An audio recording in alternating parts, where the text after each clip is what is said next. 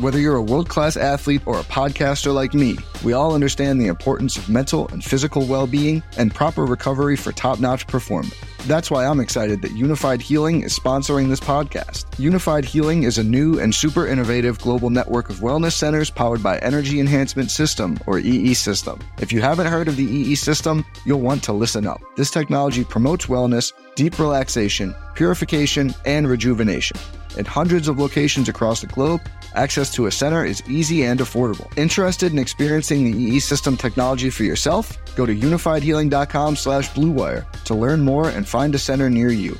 That's unifydhealing.com/bluewire. No material or testimonials on the Unified Healing website are intended to be viewed as medical advice or a substitute for professional medical advice, diagnosis, or treatment. Always seek the advice of your physician or other qualified healthcare provider with any questions you may have regarding a medical condition or treatment and before undertaking a new healthcare regimen, including EE System.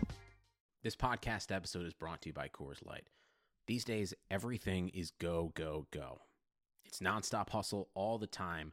Work, friends, family expect you to be on 24/7. Well, sometimes you just need to reach for a Coors Light because it's made to chill. Coors Light is cold lagered, cold filtered, and cold packaged. It's as crisp and refreshing as the Colorado Rockies. It is literally made to chill. Coors Light is the one I choose when I need to unwind. So when you want to hit reset, reach for the beer that's made to chill. Get Coors Light in the new look delivered straight to your door with Drizzly or Instacart. Celebrate responsibly. Coors Brewing Company, Golden, Colorado. Try to get by Benning. Darnell Nurse left it in the corner. Gets up center. Perry scores! Corey Perry! Ilya able to shake away from Solani. It's given away to Solani. Around in front. Score! Teemu Solani with the steal. Perry in the face. 1-1.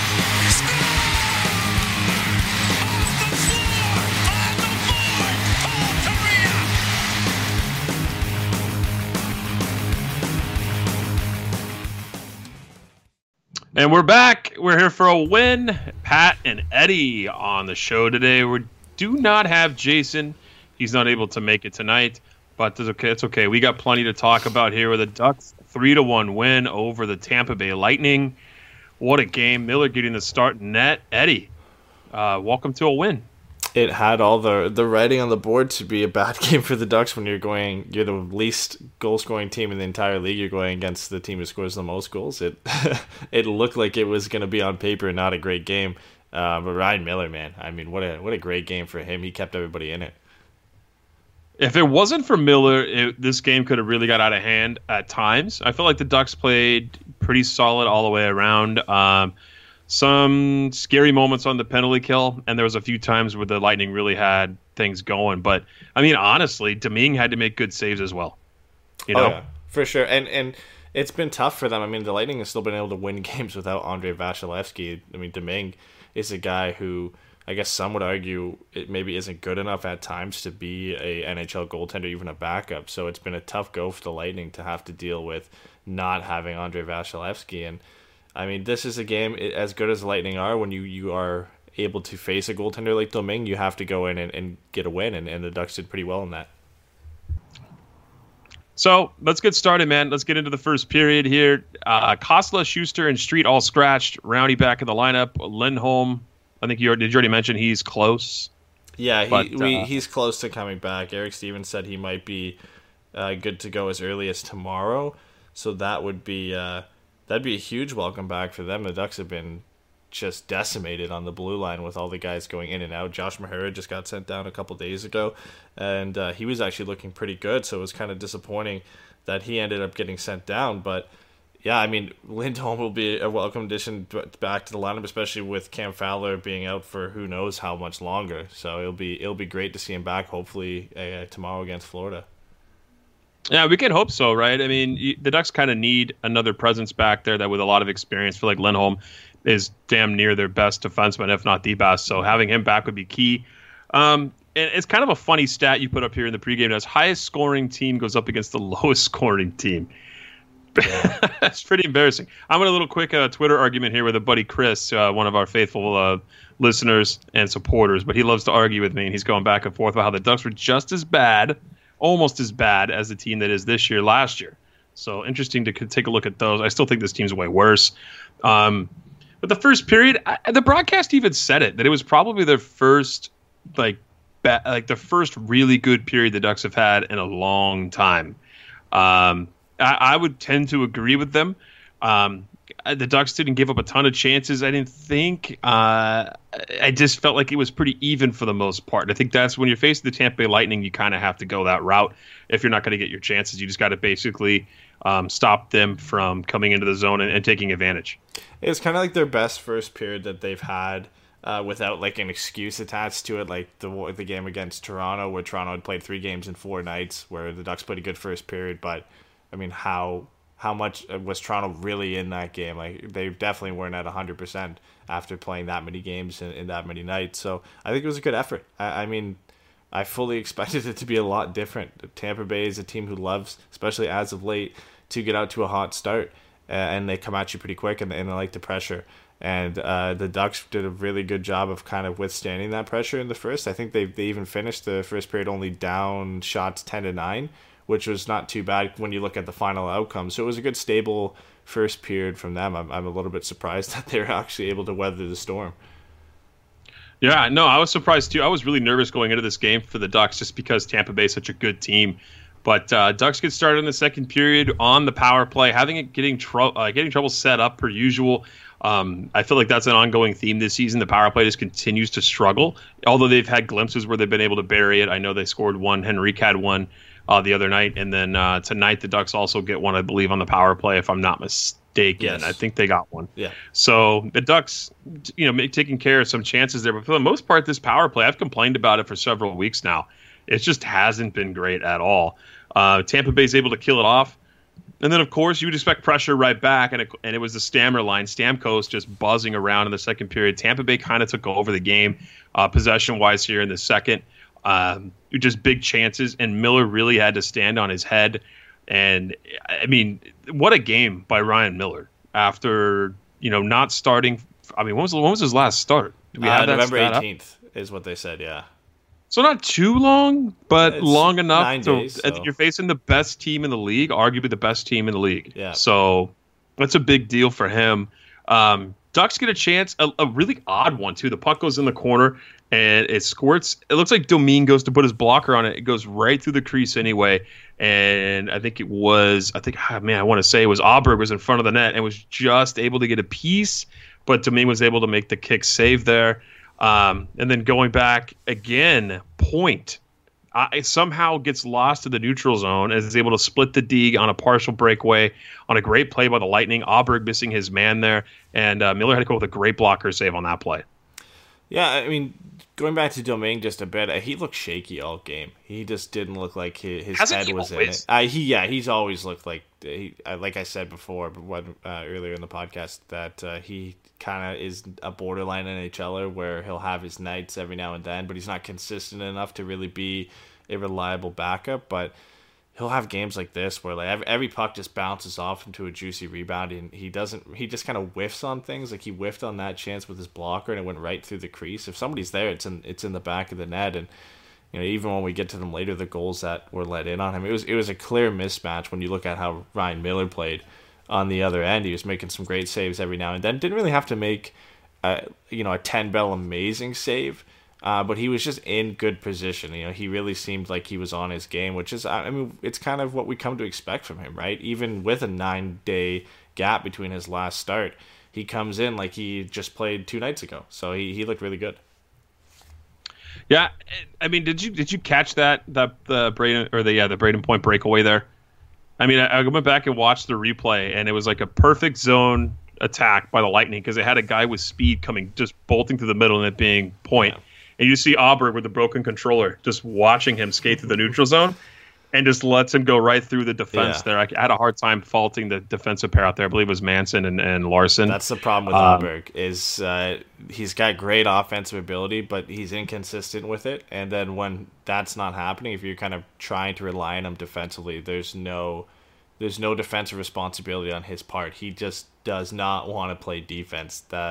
That's unfortunate because, like you said, and Jordan Samuels-Thomas put out a great article in The Athletic where he talked about that game-breaking skill that Auberg can bring, but the inconsistency is what really plagues him from being a regular top-six player in this league, and then also the fact that on defense he just does not seem like he wants to play at all. And tough play for him because you can't, like, Brayden Point's arguably been Tampa Bay's best player this year, which is insane when you look at the fact that they have Nikita Kucherov and Steven Stamkos, and he's been their leading point getter. You can't let that guy, especially the way he's playing, just a free walk up the middle for a breakaway. I mean, normally he'll make you pay. It was a great positional save by Ryan Miller. Yeah, no, he had a hell of a save there on point, but the play would continue to come into the Anaheim zone. Tampa Bay enters the zone, and Killorn just kind of floats back behind the defense there. He goes all the way in, and the puck goes up to the slot. It's one of those. It's just a beautiful play here by the Lightning. It looks definitely like it was set up to be this way. Sergachev gets the puck. Everyone's going to probably think he's shooting at that point, but instead he finds what is to be a Killorn all alone along the goal line. If that was Stamkos, I got to say that's in the net, because I've seen Stamkos make that money shot from that lower part of the circle all the time off the goal line like that. But yeah, Miller's able to sprawl and make a leg save. Killorn did his best to get the shot up there. I don't know how he got lost in the shuffle, but another hell of a save by Ryan Miller. Yeah, he was kind of all over the place here. I mean, like I said, nothing ridiculous, but again, those probably would have been ridiculous saves if he was a little bit out of position. But he was just always in perfect position. He read the plays well, and he just found himself in the right spot to not have to make that ridiculous acrobatic save that maybe we're used to seeing from John Gibson. Ryan Miller's always kind of been like that, especially later on in his career, where obviously he doesn't have that athleticism anymore. He's really relied on his great positioning to make saves. And, it's so important for the Ducks to have a guy like this back up John Gibson, especially with how bad this team's been on defense this year, and especially in this game where I think it was a bit surprising to see Ryan Miller get the start against arguably the better team in Tampa Bay over the Panthers. I don't know if we want to get into it too much. He was given the start because of his record in the past is good against Tampa Bay. I'm never a fan of giving a goalie a start because of he had a 22-10 record over his career against Tampa Bay, which, I mean, most of those games are probably from when he was playing in Buffalo anyway. So they really have no merit on, one, how Tampa Bay is as a team now, and two, how Ryan Miller is as a goalie. But he proved me wrong. He was great. He was phenomenal. Yeah, and I think you got to give Gibby a break anyway, right? They're going to overplay him most of the rest of the way if they're going to even have a chance of making the playoffs. And it's a back-to-back, but I get what you're saying. Like, why put your back up against a tougher team? But Miller played outstanding. And then the Ducks would get a break. Manson gets a goal here. Ducks with a harmless-looking zone entry. They can never get anything like set up on the fly like that. It always like their rushes are kind of put to no use whatsoever. Puck goes down in the corner. Richie ran some interference. Puck goes back up to Henrique at the side of the net. He has a little jam play on the side of the net. It just happens to pop free, and randomly Manson's just lurking. I mean, all alone. Picks up the loose change. Is able to bury it short side high on Domingue, and it's 1-0 Ducks. Not the guy you expect to make that rush up the ice, because Brandon Montour was actually the other guy who was on the ice with Josh Manson at the time. He's the guy you would expect to be in that position, but they interviewed Josh Manson at the intermission as well and asked him about that goal, and he said he was just waiting there hoping it was going to come out to him. And it was great positioning for him to recognize what was going on behind the net and that it was able to squeak out front to him, and a great shot over the glove of Domingue into the top corner. Josh Manson doesn't do that often, but in this game, especially with how good the Tampa Bay Lightning are, especially when they score first, it was a huge goal. Yeah, it was a very much a, thank you very much. We'll take that. No problem at all. Nice little freebie for Manson. Play goes on a little bit. Dotchin breaks his stick at the most unfortunate time. Has Stamkos in front of him. Sends Stamkos on a 2-on-1 with Yanni Gord. And apparently the broadcast says everyone knows Stamkos is going to shoot. I'm like, I don't know if they've been watching Stamkos lately, but that dude's become like a hell of a passer. He's become an assist guy. He went from scoring 50, 60 goals a season now to potting 20 to 30, and he's become an assist man. For whatever reason, changed his game. I don't know what that purpose was, but funny how they said that he's going to shoot. But he does take the shot in this case. Lucky guess, Brian Hayward. And Miller's able to cover up the top corner of the net and deny him. But Tampa Bay wouldn't be left unquestioned in the second period here. Time winding down. Bolts get the puck back behind the net. Larsson looks at Brayden Point, looks at him, sees him, and then looks behind the net and sees Kucherov. Getzlaf coming in and kind of worming Kucherov out from behind the net. For whatever reason in the world, he completely forgets about Point, who's streaking in a slot like that, who's the most dangerous player on the ice at this point. I mean, you got to take your chances and cover the guy streaking in like that, but he doesn't. And here's what happens here, that probably the best player in the league right now, or most on fire player in the league right now, or one of them, I guess you could say, right? Point's killing it this year, gets an easy goal from the slot, assisted by Kucherov, and now it's 1-1. Yeah, it's a play that we've kind of seen a fair amount from Jacob Larsson lately, especially since his call-up. It's not been something that you want to praise about him. He's had his moments where he's made some good plays, but as of late, he's actually looked pretty good, but this is the last guy that you want to look off and try and get the pass. He tries to intercept the pass. I think he makes a decision. He looks behind, sees Brayden Point, and either hopes that somebody else is going to be able to grab him or that he's going to be able to block the pass from Nikita Kucherov. But I would not put my money on trying to block a pass from a guy who's got 24 assists in 24 games this year, Nikita Kucherov. I would more so go to the guy in front of the net who has 9 goals in his last 7 games in Brayden Point, and I would try and cover him. Ryan Getzlaf probably wasn't going to get to Kucherov, so I understand, it's not the worst play in the world. It's maybe preventing even Kucherov from coming out in front of the net for a wraparound, but 90% of the time when you have a guy wide open in front of the net, you're going to pass it, especially if it's Brayden Point. So it's not the best decision from Jacob Larsson, and Brayden Point, how much more can we say about how great he's been as of late, which is surprising because Nikita Kucherov, so it's insane how the main star of the Tampa Bay Lightning has transferred over the years. It was Vinny Cavalier and Marty St. Louis, and then it was Steven Stamkos, and it was unquestioned. It was Stamkos. He scored 60 goals at one point in his career, and then he goes out with injury, and Nikita Kucherov almost takes over and has a 100-point season. And now this year, Brayden Point comes out of nowhere, and he's leading the Lightning in points in front of Kucherov and Stamkos by a pretty wide margin at this point, I think by almost 6 or 7 points on each of them, which it's just ridiculous how they keep finding these guys. I mean, Kucherov was I'm probably wrong, but I believe he was either a fourth round pick or a 5th round pick. Brayden Point's a 3rd round pick, and they're getting these guys. I mean, 2 of the best players on their team right now, and they're getting these guys outside the 1st and 2nd round. It's just insane. You don't find diamonds like that in the draft anymore. It's rare. No. It's very rare you find a guy that deep that's that productive. So Point will not be denied. Gets on the board with just hardly any time remaining in the period. Ducks go to the 3rd period, tied at 1. Coming out here, the Cogs line actually gets some chances. Kessler on a tip play goes over the bar. Both teams I felt were flying in and out with zone entries, odd man rushes to begin the game. But Kucherov would hook Rakell and would send the Ducks back on the power play. Lots of movement on this power play, which I was very surprised by, Eddie. I was very shocked the Ducks were able to get this going. Auberg with a bomb, whizzes it from the high slot over the top of the net. It bounces off the glass, comes back behind but Domingue, and then both Kessler and Richie swat at the puck. And from my angle at home, I don't know about anybody else listening, but from my angle at home, it looked like it was a high stick play at first. I was like, ah, damn it.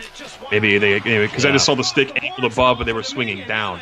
And everyone, and even Domingue, went to the referee after it went in. But both guys thought they scored, it looked like to me. But they would eventually get the goal to Nick Ritchie, who has been flying out of the gate since he's come back from injury here. We'll talk about him in a bit. But a much-needed power play goal, a decent-looking power play at that, and they give him the 2-1 lead. Yeah, the power play, we mentioned it on, I think, probably the last 3 or 4 podcasts, how the passing has been better, but it's all perimeter passing. And I don't think that's necessarily changed.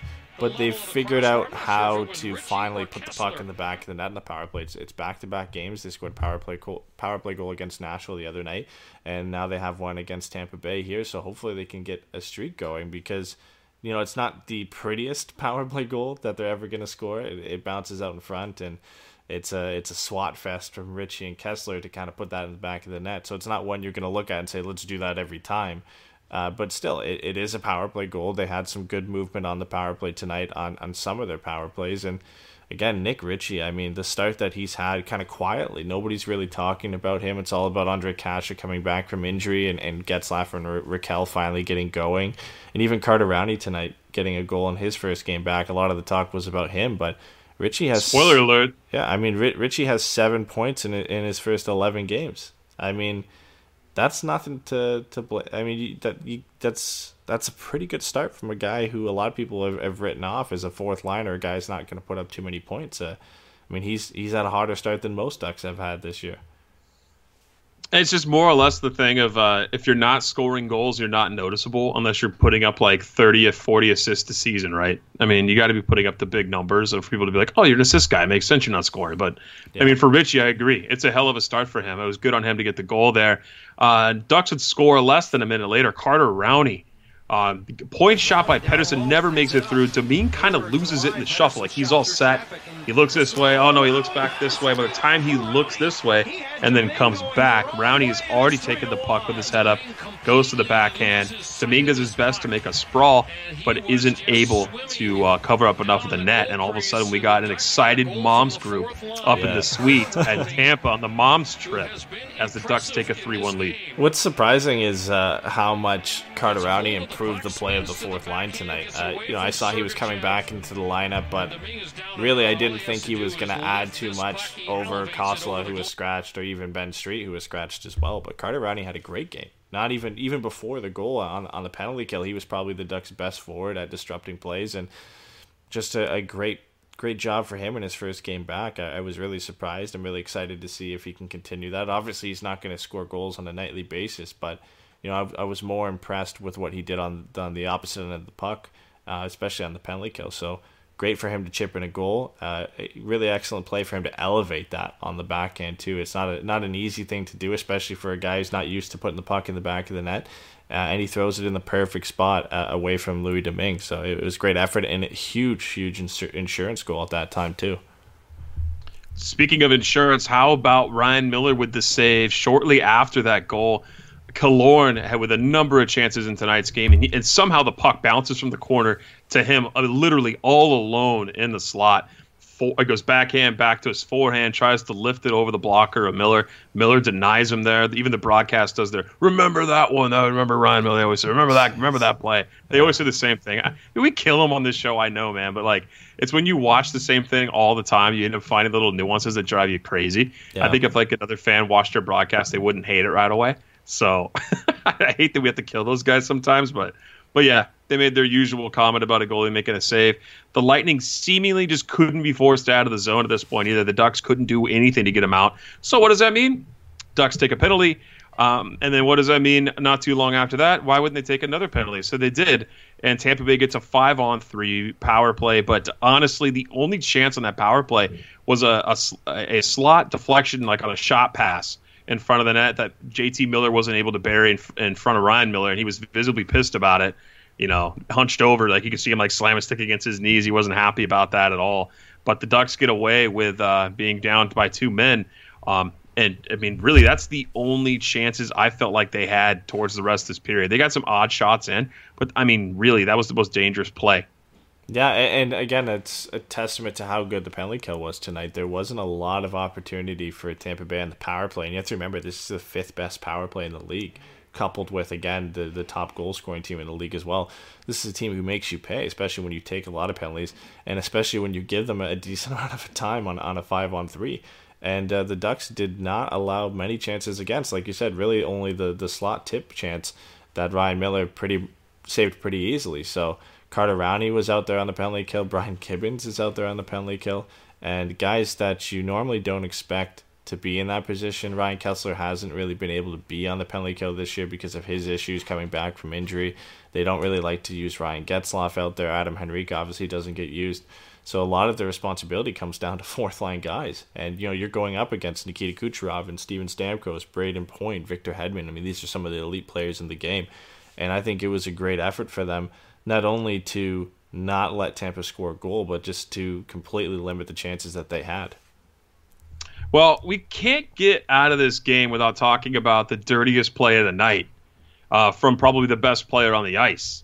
Brayden Point comes in, goes wide on the defense, cruises right in to Ryan Miller at full speed. I didn't see him pump the brakes or try to slow down by much. Maybe he did a little bit, but his skates were angled to the net. It wasn't like he was turning sideways and was shoved. It kind of did that, you know, the stop and then fall over on top of the goalie.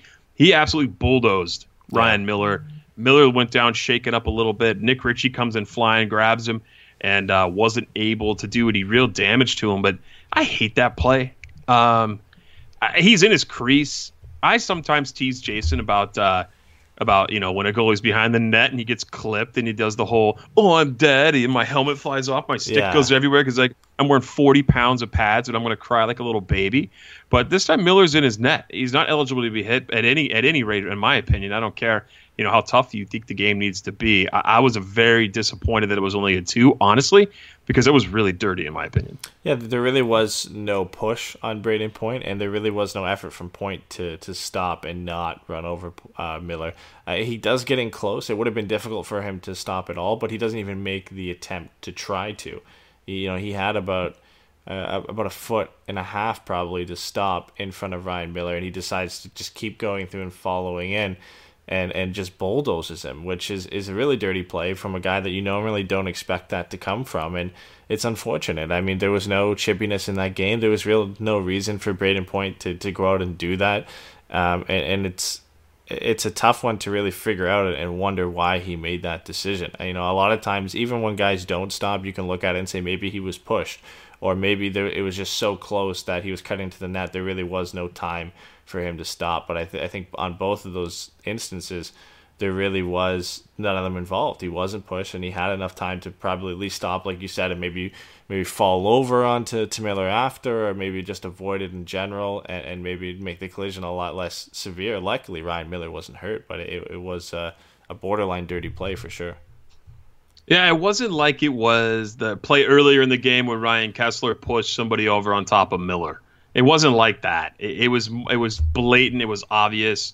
I don't like that kind of play whatsoever. I mean, I know that Ryan Miller also has a history of, you know, being hurt. I remember this was years ago, but he got absolutely crushed by Milan Lucic back in the day when Miller played on Buffalo. If anyone remembers that one, Miller comes out of the crease to play the puck, and just, oh my god, Lucic is like a linebacker in hockey and just crushed this. Thank God, this stick figure in pads. Otherwise, I know. So the Ducks are able to hold on here. They played really well shorthanded. Miguel underscore G4. He's in our Spreaker chat still. He's probably the only one in Spreaker chat. I've apologized profusely in there for whatever reason. My mic's not working right now. But he says he was really impressed with the Ducks shorthanded. I felt like at the end of the game, I was really impressed too, because they end up pulling the goalie there, making it 6-on-4 when the Ducks take a penalty there at the end. And you know what? The Ducks held on, and I think they played a really solid game. Yeah, they were outshot, but I feel like the quality of chances were equal looking at both ways. Yeah, you could kind of figure they were going to be outshot. Like we mentioned at the beginning of the podcast, saying you're going against the top scoring team in the league, and the Ducks are second last in shots against per game at over 35. No surprise they allowed 35 again in this game. So you kind of expected that, but for a game where the shots were 35-22, it didn't really look like that. I think the Ducks played a solid game defensively. A lot of the shots that Tampa Bay had were from the perimeter. There really weren't too many golden scoring chances they had, and the ones that they did have, Ryan Miller was in a good position to make the save. So I think it was a well-rounded performance where you got good goaltending because you needed it. If they didn't get good goaltending in this one, they probably wouldn't have come out with the win. But they also played well in the penalty kill, which was huge because this is one of the better power plays, as we mentioned, and they cashed in on the opportunities that they had, which is something we can't say that the Ducks do all three of those on a regular basis, and it was nice to see that, especially against such a good team too. Yeah, and you know, I'm just looking at the high danger chances for and against. I mean, not even just at 5-on-5, but overall, it was only 12-11 against the highest potent offense in the league. Yeah, not a bad showing for the Ducks, given the circumstances, the injuries, everything that's going on, with how bad they've been playing as of late. I think this was a solid win, and maybe they could take this win and win tomorrow. Maybe bring this as like a, hey, we could beat Tampa, and now we could beat Florida. I know it's easier said than done, clearly. But, I mean, after they beat the Predators, I felt like they didn't bring that with them in their next game. So hopefully that continues to happen for them. Getting down here to the post-game notes, now that we've wrapped up the game breakdown, I know you wanted to talk a little bit about Nick Ritchie, right? We spoke a little bit about how well he's played. But is this something you think that he can keep up and maybe, you know, put up 20 goals this season? Is that too much to ask of Rich? He's got, what, how many games are left in this season? A little less than 60 games? There would be 56 games left after tonight. So, I mean, I could see you could put up about 10 to 15 goals this season and maybe put up another 10 assists, 15 assists. Yeah, if he carried on the same pace right now, scoring 2 goals in 11 games, he would score 10 more, so he'd be at 12 if it was the same pace. More significant than that is he would put up, because he's at 5 assists too, so then he would put up 25 assists, so he'd be looking at 12 goals, 25 assists, 37 points. That's a pretty good year from Nick Ritchie in only what would be, if he played every single game, 67 games played. I would love that type of year from Nick Ritchie. Obviously, that, you know, that's a 56 games away. We have no idea if he's going to continue that pace or not. 20 goals is kind of a stretch at this point. He's played. It's a huge ask. Yeah, he's played well, but the goal scoring really hasn't been there. He's more so just been involved in the play, which is something I still don't mind seeing from him.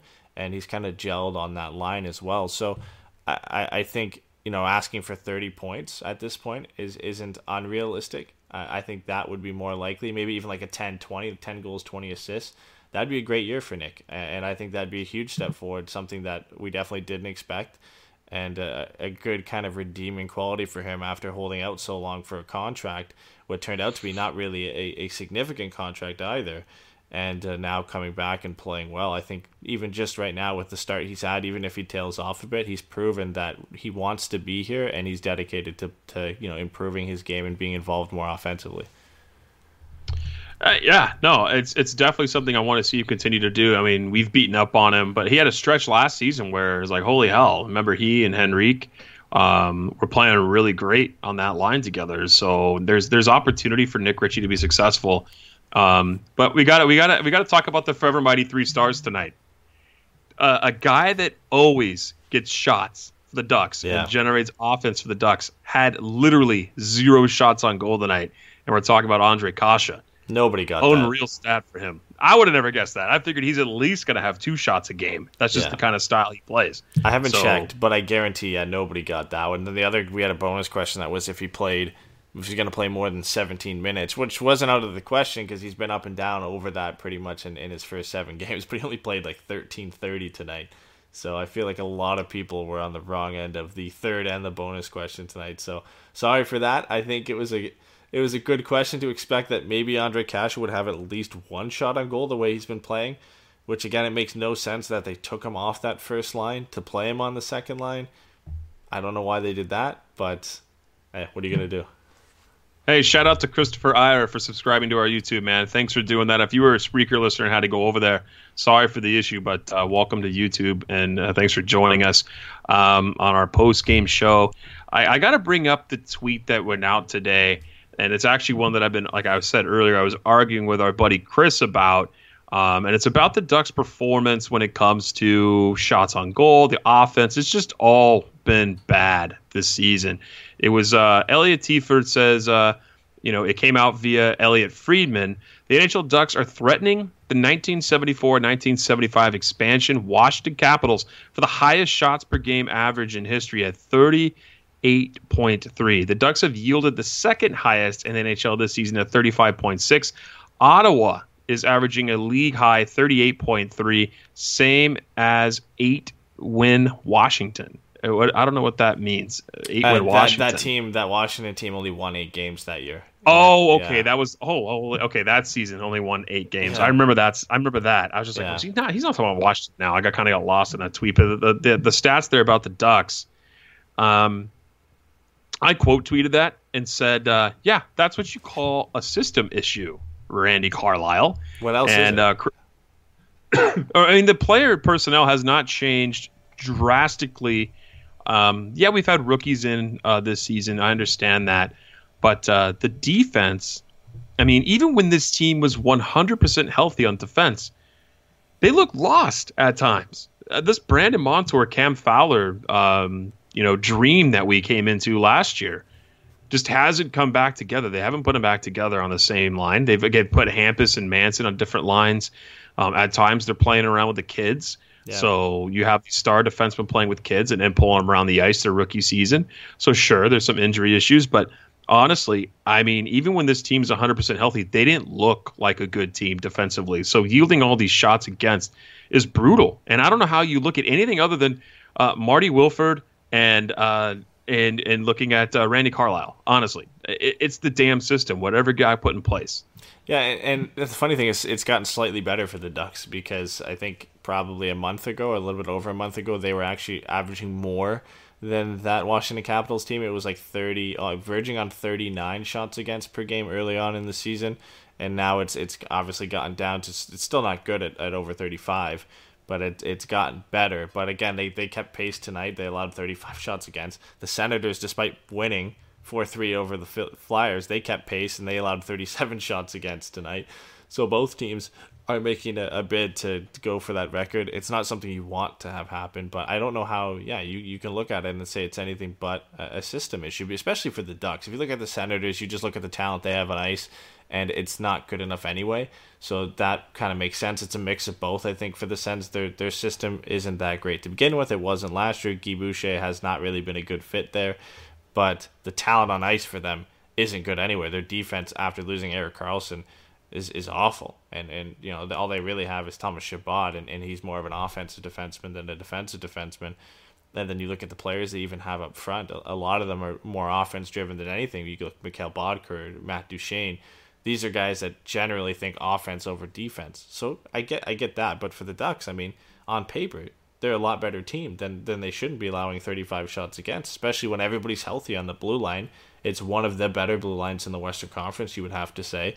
And then when you look at the center depth that they have and just the talent they have in the lineup, they shouldn't be allowing 35 shots against. And even just in the past, the Ducks, even without great goaltending, last year John Gibson was great, but the team defensively as a whole was better. And that's why they were, and I believe they finished top 10 in goals against. So something has changed, or it's manifested this year, where Randy Carlyle has tried to change that style of play that he had that really wasn't working and make it and adapt it to try and be a faster style of play, which we've already talked about ad nauseum this year, where he's trying to sped up that system that he has, and it's just so disorganized, and the Ducks just really aren't in good position, and some of the guys just seem like they don't really understand what's going on.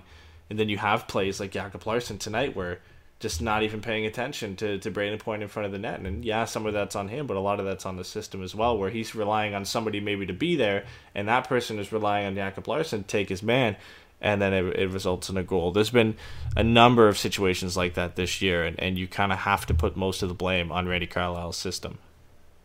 You have to. It's him, Morrison, and Wilford. Whatever they've done this offseason, going into the season, just hasn't been working. So let's get to our questions here. We have one from Nightwolf on Instagram. He says, you guys have said on previous shows that Carlyle should be fired. Oh, here we go.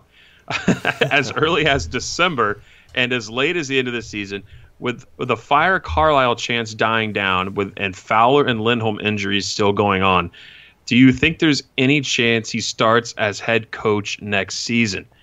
My answer is no. No. I don't think he does. I don't think Bob can hire him again. And you can't have these kinds of starts. And let's be honest, last season's Ducks team was carried by Ryan Getzlaf, at times the Henrique line, and John Gibson. I mean, that was the majority of it for me. I mean, Getzlaf had an insane second half, and Gibson played lights out. And then this year, you're looking at if they are able to turn this around and come all the way back up and start winning games and be healthy and get in, and they're still hemorrhaging shots, well, then again, you're looking at John Gibson. I don't know what else there is to say. The way they looked against the Sharks in the playoffs was nothing short of embarrassing. Just embarrassing, the level of play that they had to put up towards the Sharks. It wasn't even comparable to what the Sharks were doing. It was embarrassing to watch. So I don't think Carlisle's coming back. Whether or not he's going to be fired, oh my God, I don't know. I mean, maybe it's going to make Bobby feel a little bit better because he can fire his friend and prove that he was wrong than it is just to wait out his contract and say, see you later. Yeah, I don't think he comes back. really don't see any situation. I mean, if we go complete to an extreme here and say even if he won the cup, I don't think they bring him back. It becomes a Barry Trotz situation where if they were to come back all the way and win the cup, he'd obviously be getting pretty much all of the praise from the media, right? And then he'd be asking for a ridiculous contract that the Ducks wouldn't want to shell out and couldn't afford anyway. So that's on obviously an extreme that I think a lot of us don't expect to happen. But, you know, that's the best case scenario, of course, is that the Ducks would win the cup. I think even at that point, they don't bring him back. So if they just make the playoffs wherever they exit, even especially if they miss the playoffs, just doesn't make sense. It doesn't make sense for at this point to bring it back. I think the Ducks are looking for a new direction. You look at the fact that Ryan Getzlaf, Corey Perry, and Ryan Kessler's contracts are coming up soon. You would think they would bring in a guy, maybe like Dallas Eakins or even Rickard Grönborg or somebody else to bring in to kind of help that transition to the next stage of Ducks hockey. And then maybe 2 or 3 years down the road, you make that hire to really help develop a young team if you want to go down that route, or maybe that guy you hired to replace Carlyle ends up working out. But I just don't see it happening. There's no situation in my mind where Bob Murray sits down and says, yeah, we're going to bring him back and we're going to sign him to a long-term deal. It wouldn't make sense for the franchise. No, I agree, and I'm on the Rickard Grönborg train now. I know that he was actually just waiting for me to say I wanted him to Anaheim before he would actually admit it. That's why he didn't say it in our interview. Clearly, that's you've been the only guy down on him out of the three of us, and now you've jumped on the bandwagon and you want him here. After speaking with him, he changed my mind. He really did. After speaking with him and reading up a lot on him prior to the interview, it really convinced me that he would do well in the NHL. I think so. Yeah. Much better than grabbing a guy out of NCAA. To be honest with you, look at Dave Haxtell. He probably should have been fired a long time ago. He's still got a job. I don't know for how much longer in Philly, but we'll see. Anyways, so Chad Clevenger on Instagram says, what do you guys think of Rowney's comeback tonight? Eddie kind of touched on it a little bit. I think he had a good game. It was awesome to see him get a goal. He excited all the moms up there in the suite. So good on him. I feel like after missing 20 games, I felt that he played a solid game.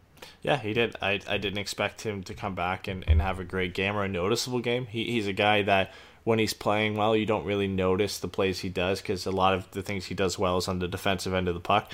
But you notice the big plays and the big interceptions he made on the penalty kill, which was huge, especially on the 5-on-3, and then obviously scoring the goal. So a great welcoming back party for Carter Rowney. I think he's established his spot on that fourth line now. I wouldn't be surprised if we saw Cali Kosola get sent down soon. I have no idea how he's doing after that that knee-on-knee hit that he suffered the other night.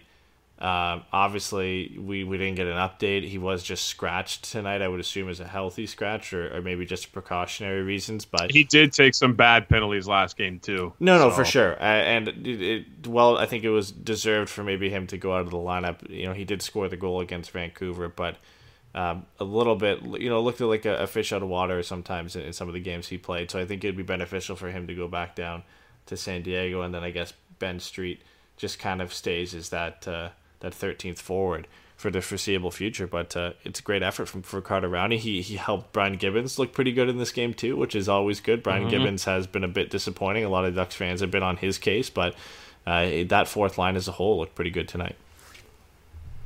So Tom Walsh on Facebook says, what was the deal with the last power play by the Ducks? It was horrible. They couldn't really get anything started. I want to address that because I knew exactly what he was talking about. Yeah. I think the Ducks broadcast even mentioned during the game that it was like, well, I mean, if all they have to do is you know knock 2 minutes out of this, that's what they can do here, and it's probably a good thing. It's kind of like, well, that's a nice way of saying the power play sucked and didn't look good whatsoever. It's like almost like a purposeful kill. At one point, Andrew Cogliano came out on the power play, and that's where the comment came. Well, they're definitely not trying to score here. So it was pretty much prevent defense at that point. I think Carlyle knew that they probably weren't going to be able to turn that power play around there, but that's okay. They had the 3-1 lead at that point, and no harm, no foul. Yeah, it's always funny watching some of these teams come in here with really good power plays and just watching how easy it is for them to get clean zone entries. I mean, just watching Tampa Bay, every time they get the puck, enter the zone cleanly, just with speed, It's ridiculous. And then you watch the Ducks, and it's the same play every time. They'll come up to center, do that ridiculous drop pass back to either Brandon Montour, Ryan Getzlaf, or Rickard Rakell, whoever's back there. And then every team knows now that that guy's not going to give up the puck. He's going to skate to the blue line and make a little chip pass to the guy on the boards, and then they're going to try and dump it in and set up the perimeter. That's what they do every single time. And it's just comical watching, especially Tampa Bay and even Nashville. Just clean zone entries just because they're using speed and making a pass a couple feet before the blue line to open up space. You have a man advantage. There should be a guy open, but the Ducks take their time and allow the opposing team to set up a wall of four guys where they can't really get a clean zone entry. So it's ridiculous to watch that happen on a continual basis, and somehow the Ducks coaching staff in the video room doesn't notice it and doesn't change it. They notice it. They're like, if we do it enough, we're going to get our chances. So yeah, and they scored a goal tonight. They still got 56 games. Yeah, they scored a goal tonight, so I'm sure it's not going to change anytime soon. If it ain't broke, don't fix it. I think that is the last question that I was able to find on social media, unless you have one more hidden. I got one more that we got on Twitter 20 minutes ago from Sierra, a friend over at Pucks of a Feather.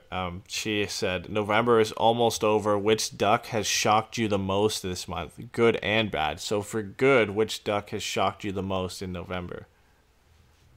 Beard-wise? Beard-wise? You're talking about, you say Movember? No, in November. Which Duck player has shocked you the most or surprised you the most in November? Beard wise. I thought you said like Movember. You're talking about beards then for a second there. I was like, I don't know. I don't pay attention to the face. I would have said Getzlaf with his his Western style Marshall mustache. But we're talking about players that have shocked the most. I would have to say Ondrej Kase's return has been phenomenal. That's the easy one to grab. And on the negative side of things, I think I'd have to point at it's kind of a tough one, but I'd have to say Rickard Rakell's inability to score goals, honestly, at this point, and not look flashy despite playing with Ryan Getzlaf. Yeah, he's got assists right now, but Rickard Rakell's there to put the puck in the net, and he just hasn't been able to do it. What about for you? For me, surprised me the most is Nick Ritchie and coming back and putting up 7 points in 11 games, arguably been one of the most productive Ducks in that period of time. So I think for me, he's surprised me the most. The guy who's kind of been disappointing for me is Jakob Silfverberg, and he really hasn't done anything since that hot start. He's sitting on 5 goals, 6 assists, and 11 points in now 20 games this year. It hasn't looked good really since he went out with injury for a bit and came back. He's been up and down the lineup. He's been on the third line. He's been on Kessler's line at times. Now tonight he was up with Getzlaf and Rakell. Didn't do anything. Again, I have no idea why they broke up Kase, Rickard, Rakell, and Ryan Getzlaf. That line looked dynamic over the last few games that they've played. Maybe they're trying to get Jakob Silfverberg going by putting him on that top line, but didn't work. Probably didn't work tonight because both of those lines really didn't look that good. So hopefully Kase gets put back up there, but Silfverberg needs to get something going. We were talking about in the early part of the season that if he continues this pace, the Ducks are going to get a lot for him at the deadline, and he's really slowed down significantly. I think he has 1 assist over his last 5 games.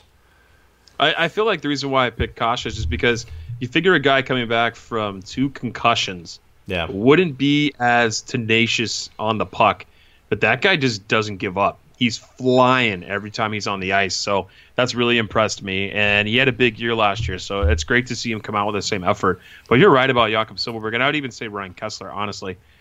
Yeah, kind of disappointed in his return as well, but a lot of people on YouTube chat agree with you on Rickard Rakell. Pretty much it's everybody. Brutal. Yeah, David asked, "Do you think he's do you think he's being too flashy, and that's why things aren't really working out for Rickard Rakell?" He doesn't look dangerous. Yeah, he just doesn't look dangerous. That's the thing. Like, it's usually goal scorers get in that spot to be dangerous on their own. I mean, look at a dynamic goal scorers across the league. They're in the right spot at the right time. And Rakell's just not in the right spot at the right time. I mean, it's just obvious something's off in his game, whatever it is. Maybe it's just a down year. I don't know. He had a colossal year, right, previously. And then coming into this year, a lot of pressure. But still, I don't know what it is about him, but I just don't see him in those spots. I mean, the best play he's had to my recent memory, obviously, is the goal he had against Edmonton. Mm-hmm. He's on pace and it took a rebound. He's on pace for like 15 goals or something this year. For Nick Ritchie output on Nick Ritchie's high end. Yeah, that's great. He's got 4 and 25. So I mean, he is capable. Unlike I think Nick Ritchie, not to discredit Ritchie, but to go on a hot streak, I think, and put the puck in the back of that. Maybe even if you want to compare him to like Brayden Point, I think Rakell's a guy who could go on a 9 goals in 7 game streak and put himself back in a conversation for 30 goals, but hasn't shown it this year. And I mean, imagine having back-to-back 30-goal seasons and taking a step down to under 20. I think for him to have a somewhat successful campaign, he needs to get over 20, in at least in goals, and then probably hit somewhere around 30, 35, 40 in assists and hit that 50, 60-point mark. I think that would be a nice renaissance revival for him after his struggle to start the season. I mean, assist-wise, he's kind of set up for a pretty good season, probably one of his better seasons. Usually he's kind of on par where he sits 30 and 30, something around that in goals and assists. But you know, it'll be like what we saw in Corey Perry in his transition from goals to assists. I know it's a little bit different because Perry's just kind of because of age, but that's the type of season it looks like we're going to see from Rakell. But you know, that's one of the main reasons the Ducks are second last in goals for, because this is the guy we rely on to be leading the Ducks in scoring, and he's got 4. Yeah, I mean, we got to talk about it here. He had an All-Star game appearance last year, scored his first hat trick last year. He was a beast. I don't know what changes from last year to this year, but he's just not finding himself in the right spots. I mean, you don't notice him. Yeah. He gets a couple of chances. It's confidence in the system, I think. And I know it sounds like a cop-out blaming everything. Blame Carlyle. Yeah, blame Carlyle. It does, Carlyle. Right? It sounds like a cop-out to blame everything on Randy Carlyle. But honestly, when you have no confidence in the system you're playing and you really don't know where you're supposed to be or where other guys are going to be on the ice or how you're supposed to get set up, it just looks like sometimes he's out there and he's lost, trying to find a spot to be in. There's really no set play to get him the puck. If you want this offense to work and if you want Rakell to thrive, when he's on the ice, especially with Ryan Getzlaf, every play or most of the plays should be set up for him to succeed. They should be set up so that he's in a good spot to put the puck in the back of the net, and they don't do that. They just pass around the perimeter when they get set up. They look for the perfect pass, and that's it. But Rakell is out there just kind of waiting for the puck to come to his stick because there is no play to get him the puck in a good position. And you've seen that. It's a difference from last year. When Rakell was on the ice last year, the plays that the Ducks had were set up for Rakell to put the puck in the back of the net, and they just don't have that this year. No, I'd agree. I don't know what else to say about him. We got any questions in chat, YouTubers? Anybody in YouTube want to ask a question before we wrap tonight? We're running almost at an hour. One last question. He said, would you guys take Killorn in a second for Silverberg? I don't know what Killorn's salary is, but I'm finding out right now, and how many years he has left. But if it's a straight swap in that sense, if the Ducks were in a playoff spot or going to push for a playoff spot, I think I would take that deal. Depending on what was left on the board, if you can get a first round pick, I think you take that because a Tampa Bay second is almost basically a third round pick. So Killorn is 29 years old. He'll turn 30 this off season. He's in the third year of a 7-year deal. He's got a no-trade clause to this year and next year, then a modifier for the remaining 3 after that. How much is he? He's not going anywhere. He's cheap, 4.45. Oh, I don't do that. He's not making a lot of money. I don't do that though. No, not a chance. No way Bob Murray does that either. There's no way he puts. And I don't want it. That. It's too much money remaining in the 30s for a guy that's. I don't think he's going to put up, insane numbers, right? Yeah, that's I think a little bit much for him too, for what he kind of brings. I know he's a good secondary scoring guy, but 4.4. He has as many points as Jacob Silverberg right now, so he's at 11 points. Yeah. If he was, he's a 30-40 point guy. So. If he was making that, like if he was making around 2 or 3 for a couple more seasons, or if he was like on the last part of his deal, if it was like a straight UFA for UFA plus the second round pick, I'd probably do it because you get a guy to maybe put up the same production and help you push in the playoffs, and then you also get that second round pick as compensation where you can go out and try and find a good player in the late part of the second round. But with that contract, there's no way there's no way the Ducks aren't going to want to bring on a salary hit like that for the next, 4 years with a no-trade clause and a modified no-move clause. There's no way they're going to put themselves in that, especially because of the expansion draft. We're going to find out in a couple days if Seattle gets this team or not. If you have a guy in there that you have to protect in Killorn, that puts the Ducks in a horrible spot because you've already got to protect a lot of guys, Ryan Getzlaf, Corey Perry, Ryan Kessler, and now you're going to add Killorn to that mix. That's not a guy you want to have to protect going into the expansion draft and expose somebody else. Well, that is it for us tonight, everybody. Want to give a shout out to Cool Hockey. Jason reminded me last game to pump them. I had forgot to pump them earlier in the show, but they're the ones who give away the jerseys for our Forever Mighty 3-star. They've been supporting us for a little over, I think, 8 months now. They've come on board when we started the post-game show, so it's been amazing. They've been giving away awesome jerseys. They have a great product. They're not a knockoff product from China. You're going to get it direct from them. You can get them all customized, too. They do brilliant work there. We really appreciate all the support. And I believe our discount code is FM20, right? Yeah. So you can get 20% off a jersey. You want to buy a jersey? It's Christmas time. Go ahead and pick one up there. Just use our promo code FM20. Cool Hockey's amazing. Go check them out there. And then also YouTube. Everyone listening to us right now is probably on YouTube. But if you're listening to this and it's not live, because we ripped the audio off of YouTube and put it on Spreaker, because for whatever reason Spreaker died, we would appreciate if you would go onto YouTube. Hit the bell that notifies you when we go live. We're still in the works. We're talking amongst ourselves about putting up more videos throughout the week, and even though it's insane to think about considering we do these shows after every game. But we want to bring more content and more video content. Click that bell on there. It will alert you when we go live, like I said.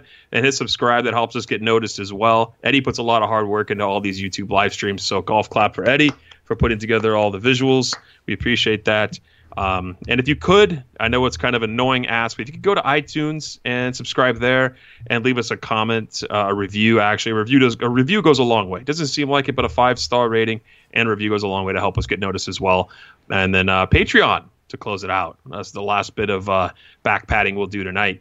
We're actually recording one of our shows tonight, one of the bonus shows. We're doing a top 10, and I get to pick the top 10. The top 10 we're talking about tonight is the Ducks' top 10 worst trades, in my opinion. I literally went through 14 pages of trade history and picked out my favorite little goodies over the course of the last 25 years as to what shit trades our GMs have made, and we're going to go over those tonight. But go help us out on Patreon if you'd like. It would do us, a huge favor, and all the money goes back into the show. There's a lot of perks on there. I don't want to go read through them all. You can go check them out there at on our Patreon page. It's easy to find. Go to any of our social media and we have it up. But we appreciate everybody coming on the show. Eddie, thanks for toughing through your finals weeks that you're doing all your projects. And we'll talk to you guys soon. Oh, tomorrow night. Have a good one. Thanks for ruining my show, by the way. That's it. I'm sorry you guys had to sit through that, but this is an obligation, contract obligation, they told me. So my kneecaps are sweating and I really got to go to the bathroom. So I'm going to have to let you guys go. Thank you. Bye.